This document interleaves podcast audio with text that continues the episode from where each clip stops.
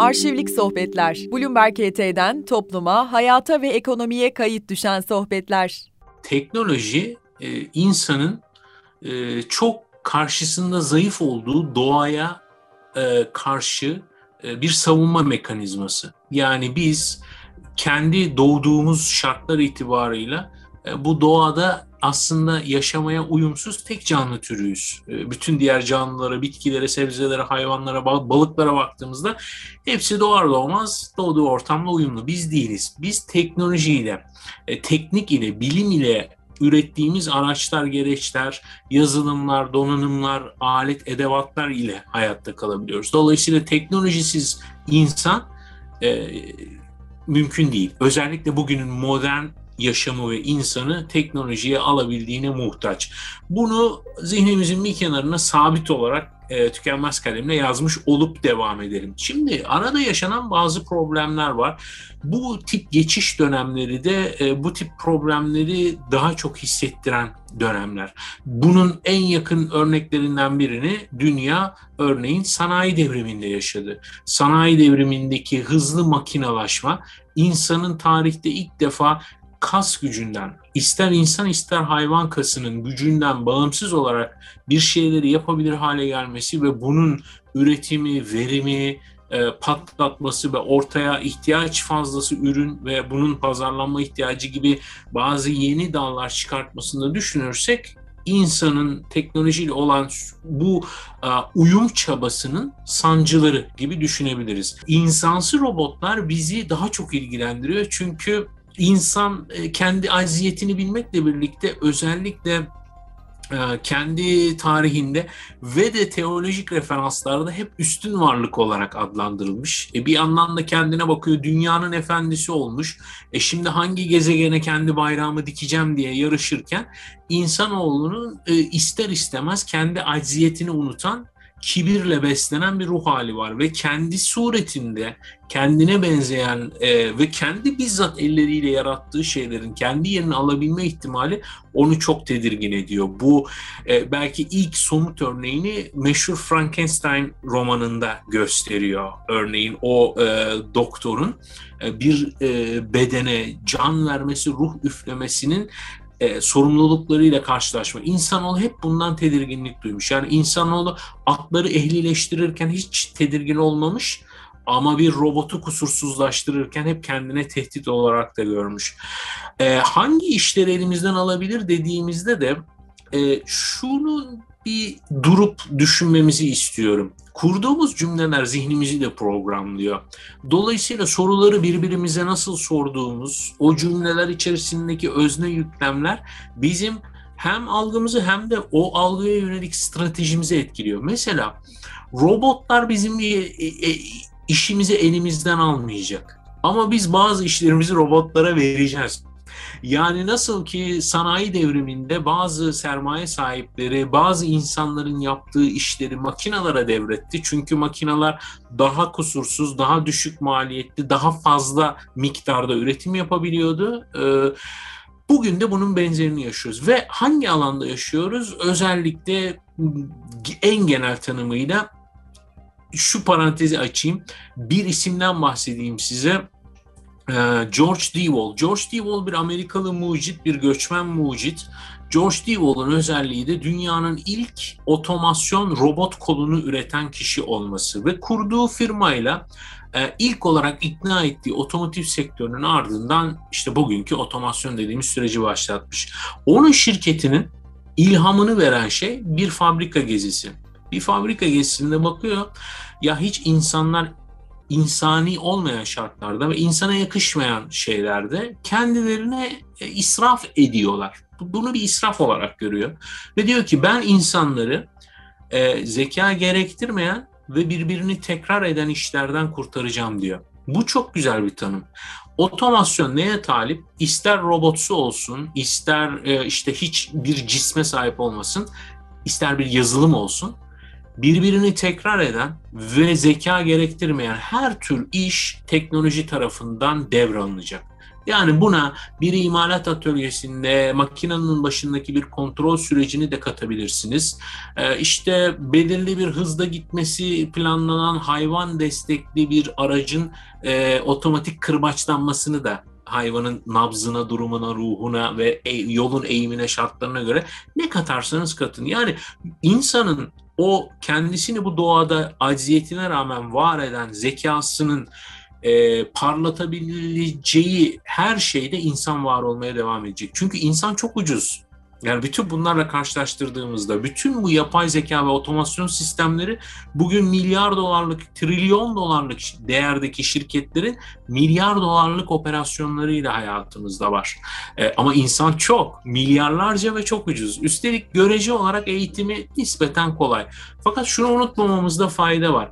İnsan bildiğini aktarmakta hem becerikli değil bunun için uzmanlar var. Onlara öğretmen, eğitmen diyoruz. Bu bir uzmanlık.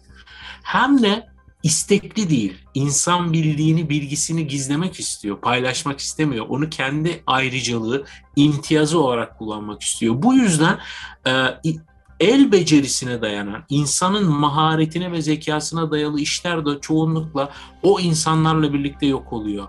Oysa makineler diyelim biz onlara hadi. Makineler, akıllı sistemler bildiklerini paylaşma, bütün emsallerine aynı şekilde aktarma ve her birinde o bilginin üstüne bir şey katıp yine o kattığının sonucunu bütün paydaşlarıyla bir anda paylaşıp hayata geçirme gibi ayrıcalıkları var. Dolayısıyla insanın e, coşkuyla yapmadığı, sadece maaş için yaptığı ve herkesin kolaylıkla yapabildiği her şeyi makinalar mümkün olduğunca yapmaya talip olacaklar. Fakat makinaların böyle bir e, güdüsü, böyle bir arzusu, hasreti, hasedi ne dersiniz deyin hiçbir insani duygusu olmadığını unutmayalım.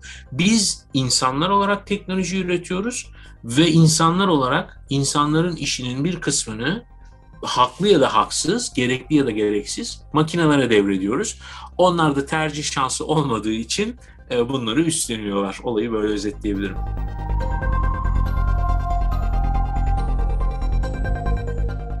Akıllı sistemler ve insanlar karşısındaki bu meslek kapma yarışında şu tanımı da yapmakta fayda var. E, burada e, insanları ikame edecek yani onların yerine geçecek e, çözümleri, insan dışı çözümleri geliştirenlerin motivasyonu ile kullananların ve e, işi elinden alınanların motivasyonu çok farklı. Ve bütün bunların içinde bir de bir gizli özne var. Hiç üstünde konuşulmayan fakat her şeyin sebebi olan tüketici. Yani bu sürecin sonunda bu e, ortaya çıkan hizmetin yarattığı katma değerden nasiplenen kişi. Yani şunu söylemek istiyorum. Bugün örneğin e, en büyük önümüzdeki dönemde e, makinelerin e, devralacağı iş gücü zaten şu ana kadarki eğilimlerden çok farklı değil. Nedir? E, imalat. İmalat sektörü otomasyondan en çok etkilenecek bölümlerden biri. İkinci sırada lojistik geliyor. Ee, daha sonra işte muhasebe, sözleşme revizyonu, e, efendim evrak tasnifi e, veya belge doğrulama, e, imla kurallarına bakma gibi böyle insanın zihnini çok yoran ama makineler tarafından çok kolay yapılabilecek işler geliyor. Bunların detaylarına birazdan gireceğim. Ama şunu unutmayalım. Bugün e, imalat sektörü hızla makineleşiyorsa bunun sebebi e, patronların insanlardan kurtulmak istemesi değil. Çünkü bu makineleşme için çok büyük yatırımlar yapmaları gerekiyor.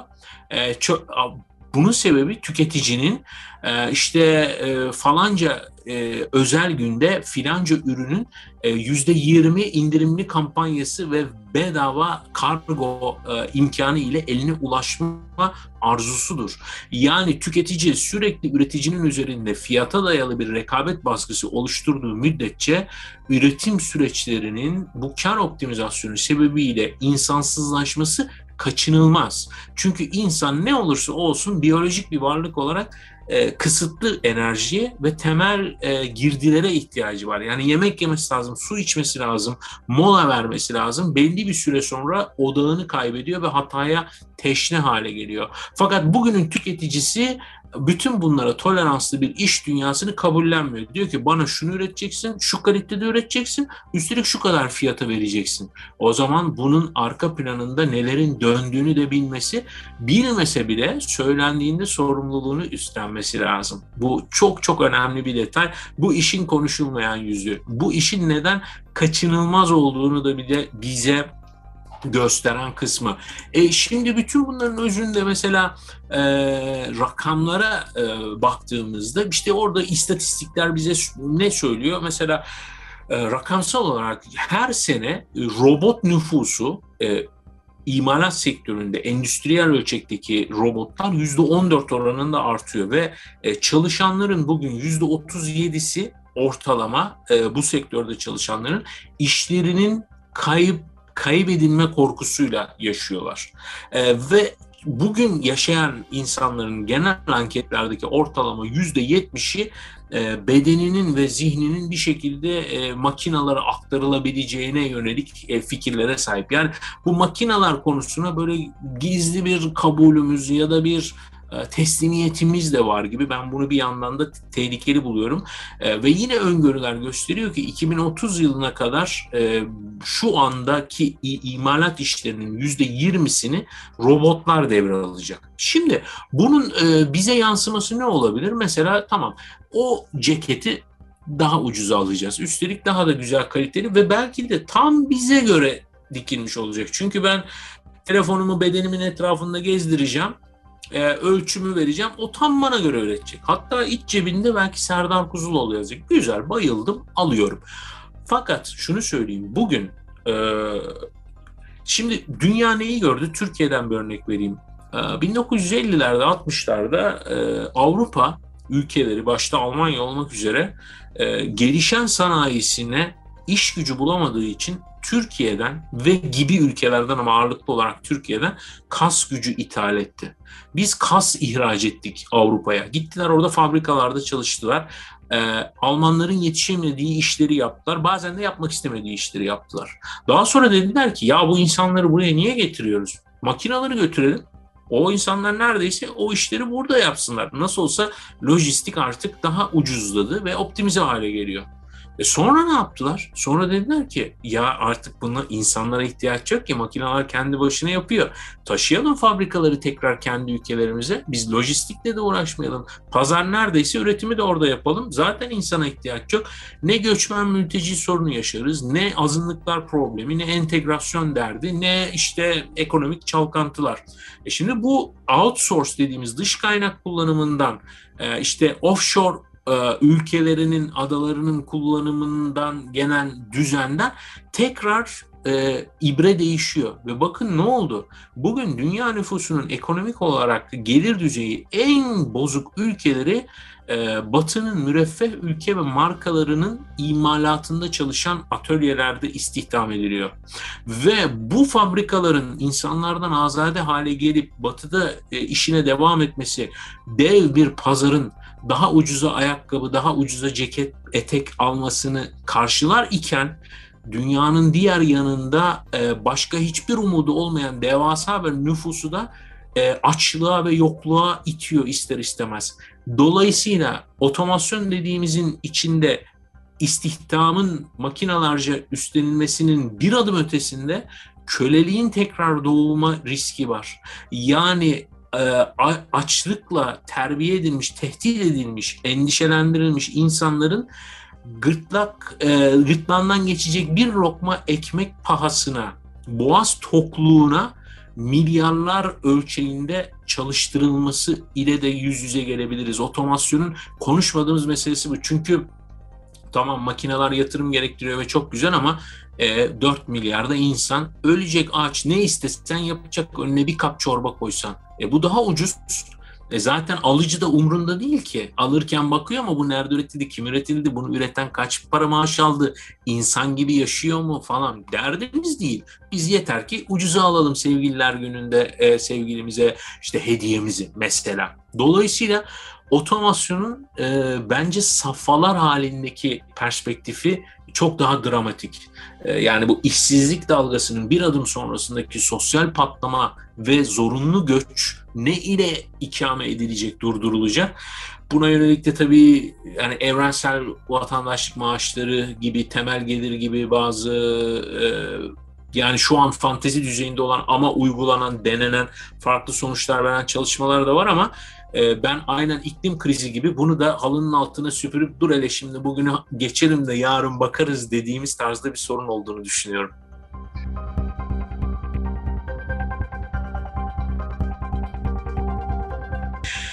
İnsanoğlu e, homo sapiens sapiens yani düşündüğünü düşünen, bildiğini bilen canlı. Yani sadece bilmesi yetmiyor, bildiğini bilmesi de lazım.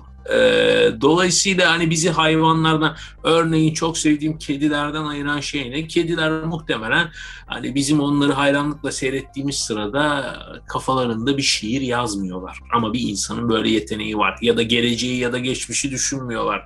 Ama insanın böyle e, dertleri, tasaları, kendine has durumları var. İnsanoğlunu biz bu e, bildiğini bilen varlık olması hasebiyle e, rasyonel bir varlık olarak zannediyoruz, algılıyoruz, kabul ediyoruz. Yani akılcı, mantıklı, düşünüp doğru kararları veren. Bunun böyle olmadığını e, sokak röportajları kesitlerinde çok acı tecrübelerle görüyoruz. Yani hepimizin ne kadar yüreğinin burkulduğunu tahmin ediyorum. Benim de öyle oluyor. E, dolayısıyla insan ve zeka dediğimizde Örneğin şu başlık altında konuşurken biz hep çok zeki insanlar ve çok üstün bir insan zekasını algılıyoruz. Yani şuna getirmek istiyorum. IBM'in yapay zekası Gary Kasparov'u dünya satranç üstadını yenerken insanlığı değil Gary Kasparov'u yendi. Benim karşıma otursa zaten hani 3 saniye sürerdi beni yenmesi. Ee, ama bizim o konudaki en iyimizi kendi e, düzeni içerisinde yendi. Ama çok önemli de bir e, bakiyesi var bu sürecin. E, yendikten sonra akşam e, kaldığı otelin lobisinde bir after party verip böyle şampanyanın su gibi aktığı bir eğlence düzenlemedi o yapay zeka. Hani düğmesini kapattılar, kapandı gitti sonra başka bir işe hizmet etti. Yani tutku, arzu, e, işte endişe vesaire bunlar insana has duygular. Dolayısıyla insan tatmin olmak istiyor. Yani işin felsefi tarafına bakarsak eğer bu kapanış sırasında insanoğlunun yaşamdaki temel amacı ne? Mutlu olmak istiyoruz. Mutlu. Ve o an bizi neyin mutlu edeceğini düşünüyorsak ona yöneliyoruz. Yani yeni bir sevgili mi? O zaman bizi mutlu edeceğini diyorum. Yeni sevgili arayışı. Yeni bir iş mi? Yeni bir iş. Zam mı? Zam. O mu? Bu mu? İşte kılık mı? Kıyafet mi? Tatil mi? Neyse. Dolayısıyla insan bütün bu özellikleri sebebiyle ve yakın zamanda algoritma tabanlı pazarlama faaliyetlerinde gerek ekonomik gerek siyasi gördüğümüz üzere insan çok kolay okunabilir, çok kolay öngörülebilir ve çok kolay yönlendirilebilir bir varlık. Yani insanın zannettiğimiz kadar yüce, karmaşık, kompleks bir zihniyeti yok. Yani siz e, bir buçuk lira farkla büyük seçim ister misiniz dediği diyerek aldatabildiğiniz bir zekayı daha büyük şeyler için çok daha kolay aldatabilirsiniz. Ben bir tane yabancı örnek vereyim. E, Amerika Birleşik Devletleri'nde yanlış hatırlamıyorsam Jim Jones diye bir tarikat lideri vardı. Bu adamın bir süre sonra çok tehlikeli olduğunu fark ettiler. FBI bununla ilgili bir soruşturma başlattı. Üzerine gitti. Sonra bu adam müritleriyle birlikte onların bütün paralarını topladı. Gitti Latin Amerika'dan bir yer satın aldı. Neredeyse şehir kadar bir yer. Büyük dev. Ve bunun adına da Jones Land dedi soyadından yola çıkarak. İşte Kuzuloğlu diyarı diyeyim. Ben gittim Kuzuloğlu diyarı kurdum gelin. Orada kendine ait bir Hristiyanlık türevi bir din kurdu, tarikat kurdu ve ne oldu biliyor musunuz nihayetinde? Zehir kaynattı, bütün tarikat çoluğuyla çocuğuyla hepsiyle birlikte o zehri içtiler ve toplu intihar ettiler. Ya insan inanmak istiyor. İnsan bir şeye mail etmek istiyor. Kendine güvenceler arıyor. Çünkü dediğim gibi sürekli bir sorgulama halinde neyle ulaşacağını bilmediği mutluluk arayışında üstelik öyle bir soyut kavram ki bu olduğunda varlığının farkında değil. Yani mutluyken mutlu olduğumuzun farkında değiliz. Başımıza kötü bir şey gelince ya ben bak 10 dakika önce ne mutluydum bir de şimdiki duruma bak diyoruz. E şimdi bu kadar akıllı sistemlerin geliştiği bir dünyada nihayetinde bunların üretiminden bilmem neden yola çıkıp pazarlama sayıkiyle, e, niyetiyle, hedefiyle insanın zihnine yöneleceğini tahmin etmek zor değil. Instagram'da yapay zeka fenomenleri var. Bunlar sanal karakterler. Giriyorsunuz bunların karakteri sanal, yazdıkları sanal, giydikleri öyle ama marka pazarlaması yapıyorlar. Influencer bunlar fikir değiştiriyorlar. Ee, bizleri bir şeye ikna ediyorlar. İşte hepimizin böyle ikonaları, putları olacak önümüzdeki dönemde. Yani kendi putumuzu yaratacağız ve kendi isteğimize göre şekillendireceğiz onlardan ve kendimizi mutlu edecek şekilde yönlendireceğiz. Yani bu karşılıklı bir rıza ile olacak. Bugün çok fantastik geldiğini ne eminim dinlerken ama şunu söyleyeyim, bundan 10 küsür sene önce diyordum ki ya öyle bir zaman gelecek ki insanlar internetten koklamadan parfüm alacaklar, giymeden ayakkabı alacaklar. Parfüm üreticileri, ayakkabı üreticileri gülümsüyorlardı bana. Ee, büyük konuşmamak lazım. Önümüzde çok gerçekten ilginç, heyecanlı bir dönem olacak. Ama hepsinin e, hepsinin e, bir anlamda hmm, tonunu belirleyecek, kaderini belirleyecek e, bunları geliştiren insanlar olacak. Ve e, ne yazık ki yine az konuştuğumuz, tüketici gibi az konuştuğumuz bir paydaş çünkü hep perde arkasındalar. Bir avuç insanın geliştirdiği teknolojiler milyar ölçeğindeki insanın hayatının kaderini, akışını değiştiriyor. Ve bu insanların, bu bir avuç insanların büyük bir kısmının kar, gelir ve e, hissedarların tatmin etme, çeyrek hedeflerini tutturmanın daha ötesinde bir amacı ve beklentisi yok. Bu çok tehlikeli. Bizim önümüzdeki makine çağında her zamankinden daha çok vicdanı olan ve insana saygı duyan insanlara ihtiyacımız var. Geleceğin belirleyicisi robotlar ya da teknoloji değil bu olacak.